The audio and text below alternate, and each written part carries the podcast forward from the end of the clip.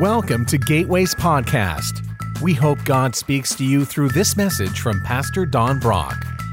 For more information about Gateway, please visit www.gatewaybc.com. Well, we want to welcome those who are joining us online. We're glad that you're with us. Uh, I hope y'all will forgive me if my sermon's a little disjointed. I did have one less hour to prepare. And uh, are y'all just slow? Or, I mean,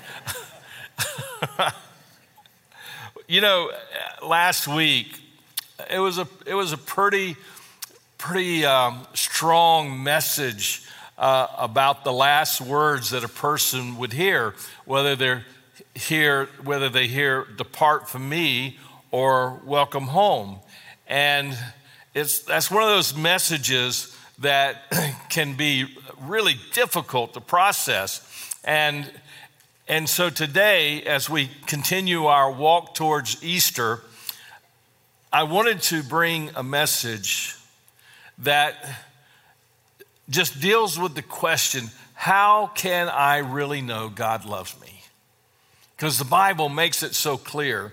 And there's just so many examples I could give you. It was difficult to narrow it down to a few because you really can know without a doubt that God absolutely loves you, not tolerates you, but passionately loves you.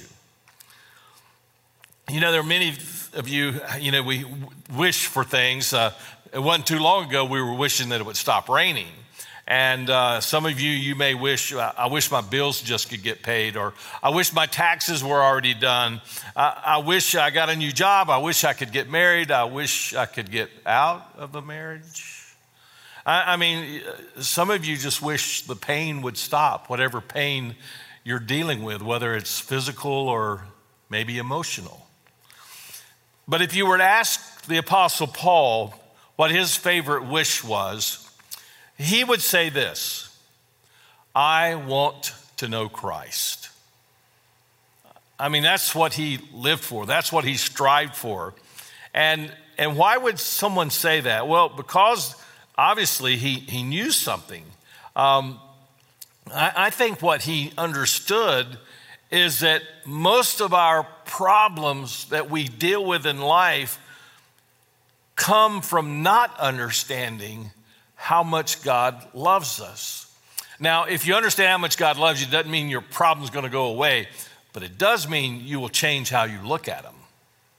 It will change how you deal with it, how you approach it. And you and I need to absolutely know that God really loves us. I want, I want to use as our foundational verse Ephesians chapter 3, verse 17 through 19. It says, Then Christ will make his home in your hearts as you trust in him. Man, we could just camp out right there for an hour. Christ, when you pray to receive Christ, when you ask him into your life, he doesn't come in and visit for a while and say, okay, I'll catch you next time. He moves in, he takes up residence. Your heart is now his home. That, I don't know about you, but that, that gives me a deep sense of comfort. Will make his home in your hearts as you trust him. Your roots will grow down into God's love and keep you strong. Now, as I'm reading this, I'm beginning to realize when I focus on truth, then there's a consequence to that. So when I focus on the fact, the truth that Jesus makes his home in my heart, then the roots of my heart and my mind and my soul, my very being, grows deep into his love and it makes me strong. you see, I, am choosing to live by facts, by truth, not feelings. When, when I base my relationship with Jesus on feelings, I, I get in all sorts of trouble. I mean, I feel like Jesus is done with me.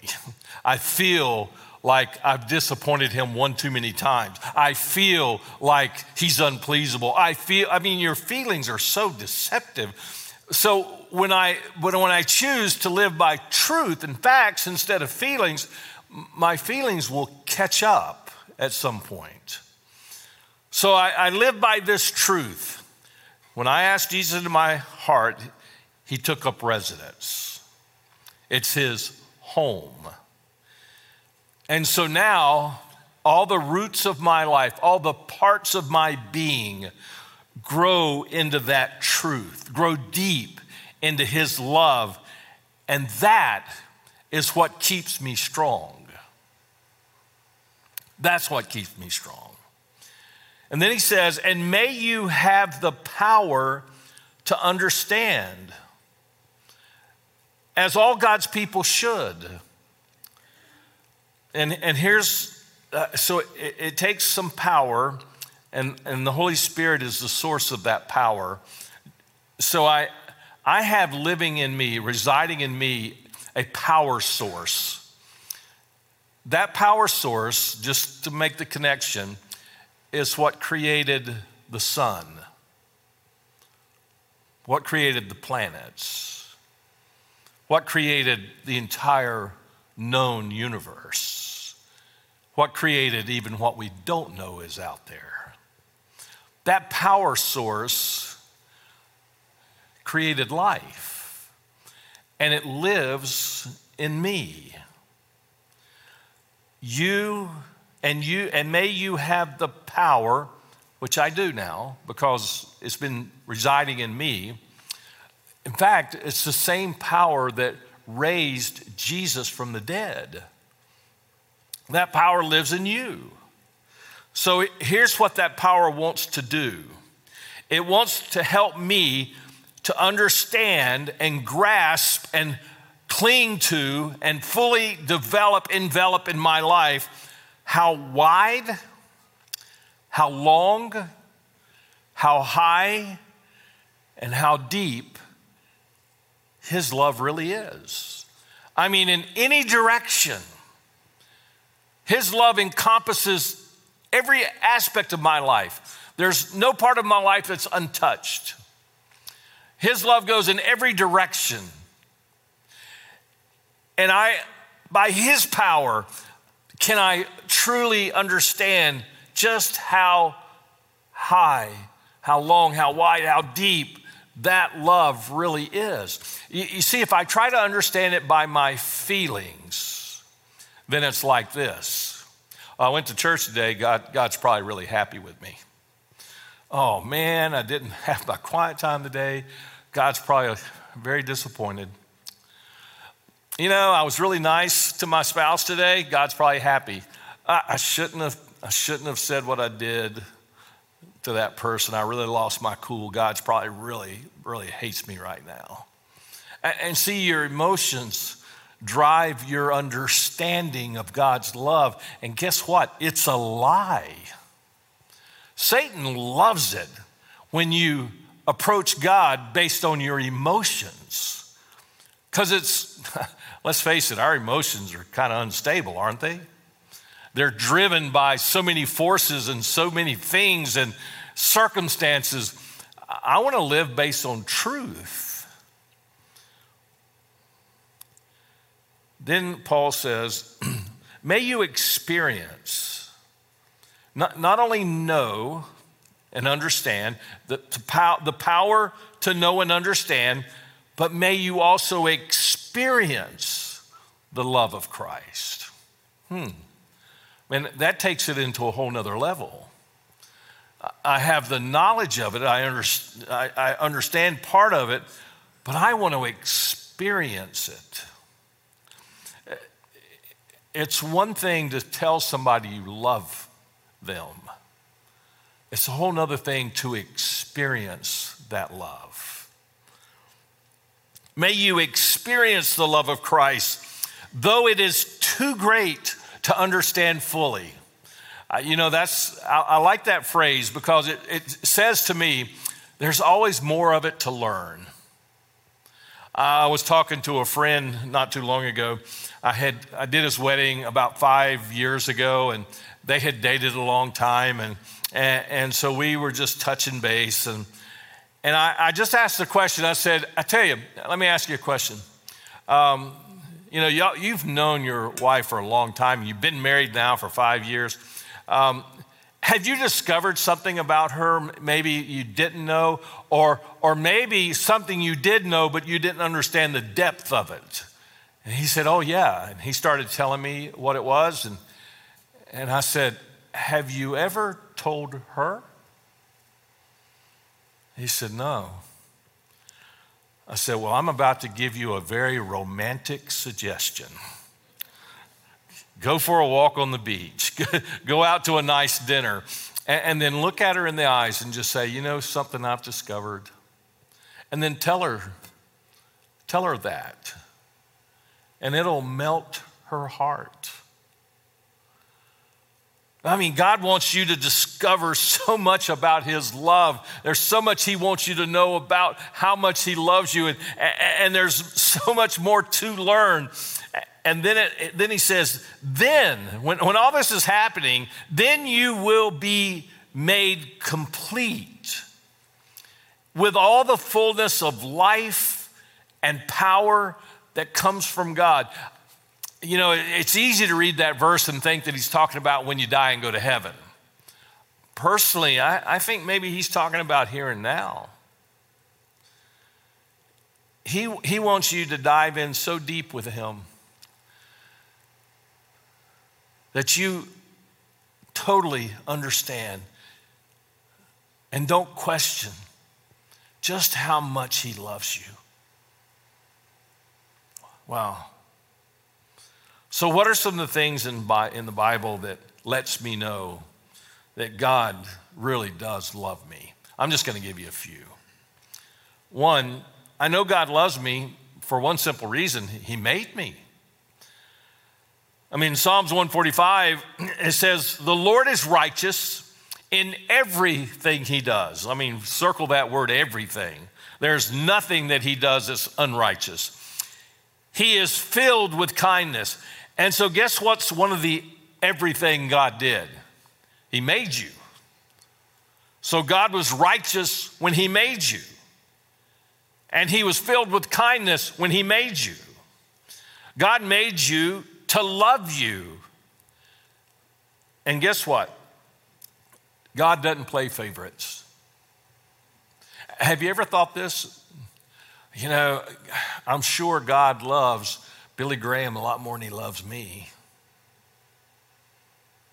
I'm sure God loves, you know, the, the preacher on staff and the staff members who give their life to serving. I'm sure God loves them more than me. I, I want to tell you that that is a lie from the pit of hell. God loves you completely. God has never made a person he didn't love. And he made you so that he could love you. Psalms 103 The Lord is like a father to his children, tender and compassionate to those who fear him. For he knows how weak we are. he gets it, he knows it. He remembers we are only dust.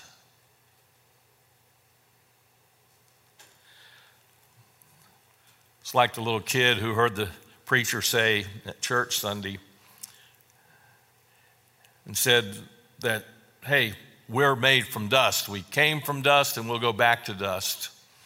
And then the little boy went home and started yelling for his mom, and the mom ran into the room and he said, Mom, look under the bed. Somebody's either coming or going. See, when, circle that word father. It, it, doesn't say God is a judge, a policeman, a drill sergeant, a boss. What, he is a judge, right? But, but this is not what he's talking about. He's the perfect father. He cares about us. And you know, the cool thing is, he created us knowing how bad we were going to mess up. I mean, those of you who have kids, did any of you really think that your kid was going to be the perfect kid?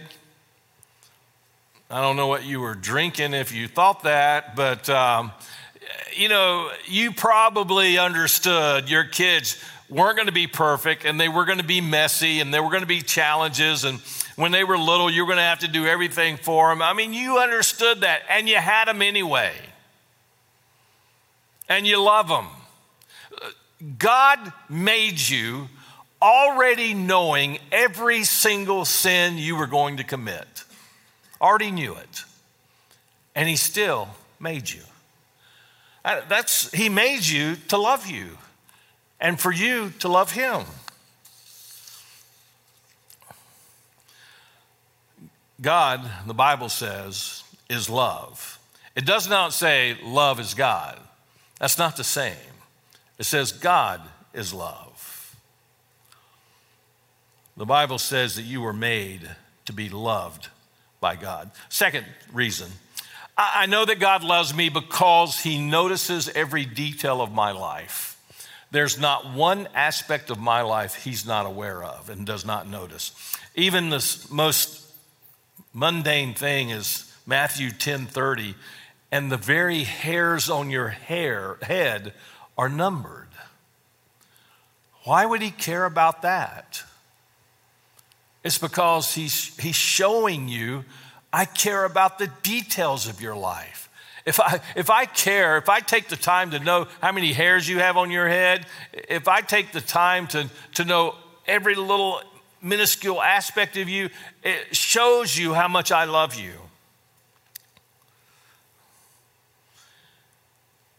You know, as, as a parent, as a grandparent, I'm intensely interested in my kids and grandkids.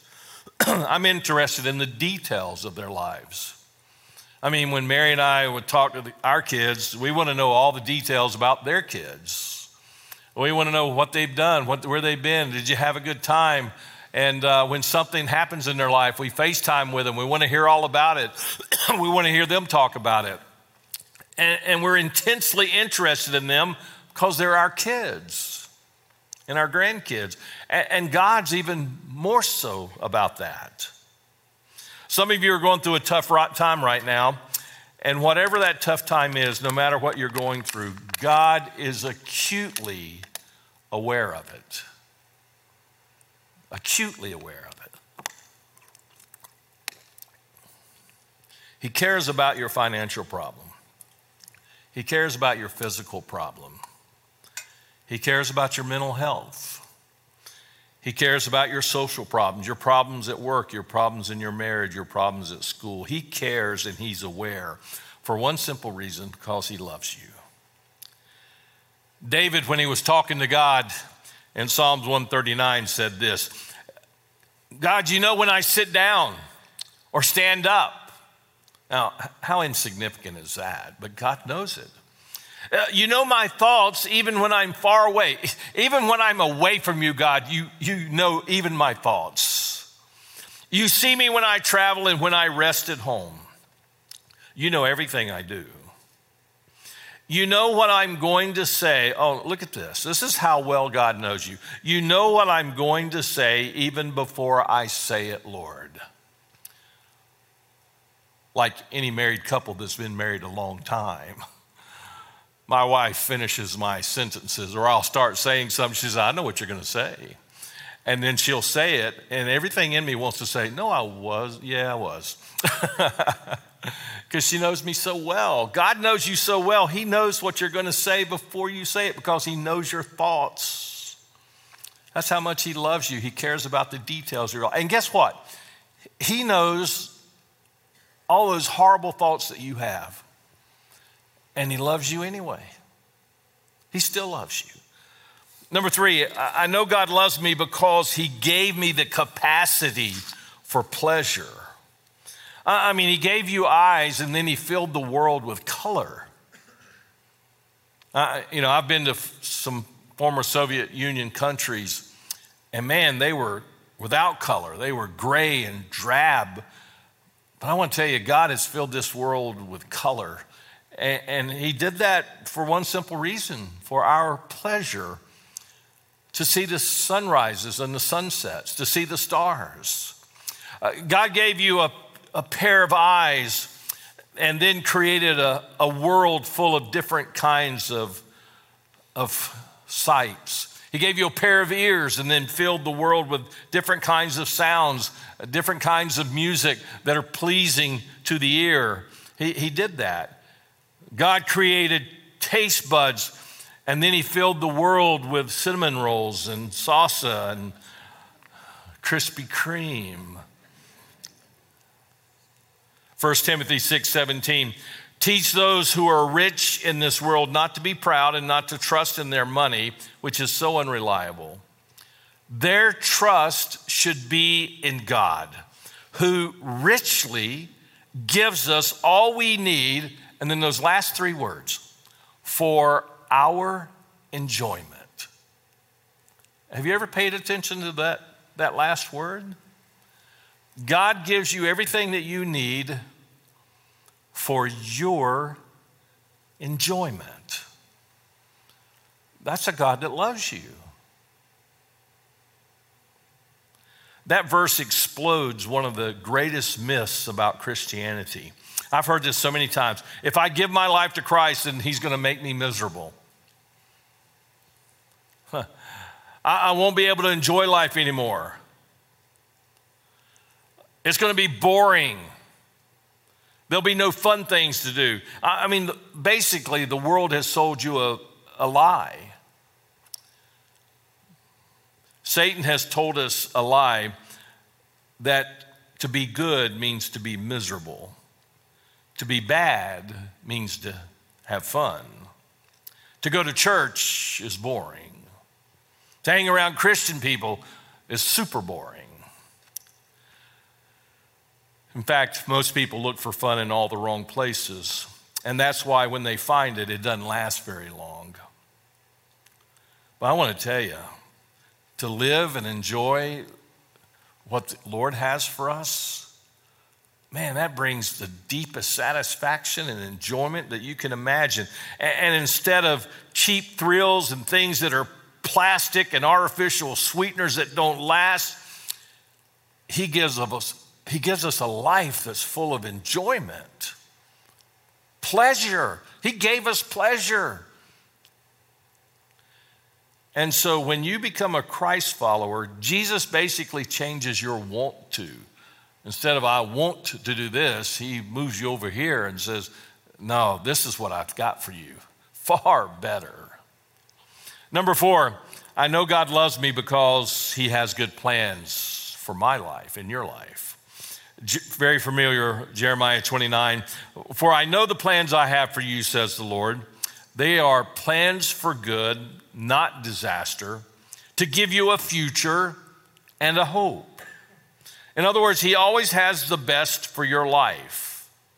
God knows what will make you happy because He made you. He's the creator, and He's given you an owner's manual. If you want to know how something works, go check the owner's manual. That's called God's Word. The problem is, is that we think what will make us happy is different from what God knows will make us happy. We think, but God knows. So I need to trust Him. You know, even a thousand years ago, God knew that on March 14th, 2021, you'd be sitting right here.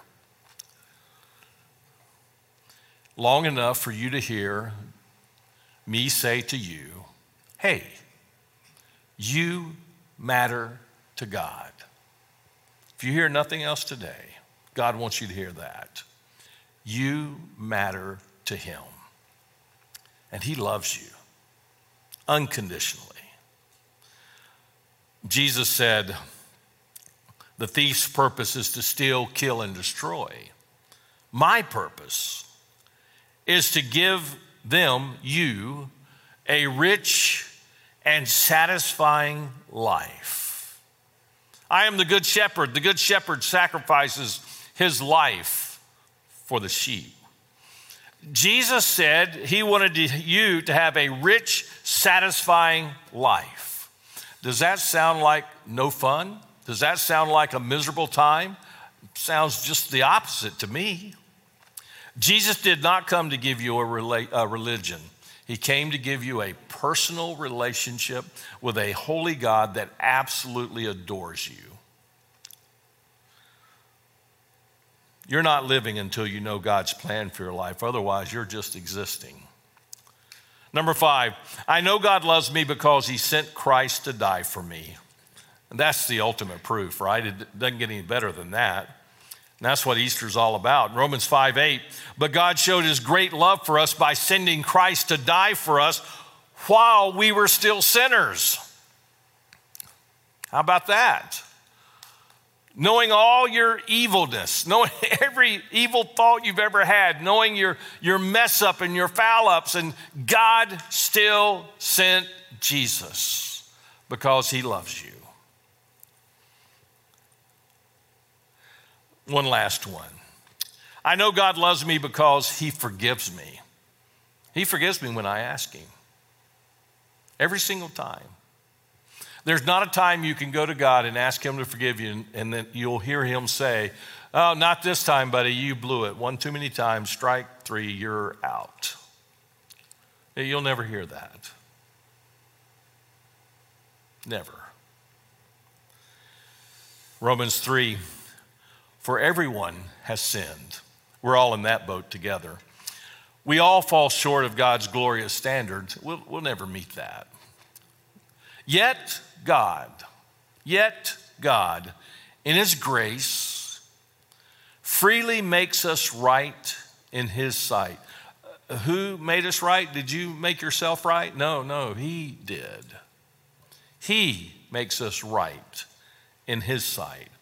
And how did He do that? He did this through Jesus Christ when He freed us from the penalty of our sins uh, none of you have the ability or knowledge or the experience or the power to free yourself from sin.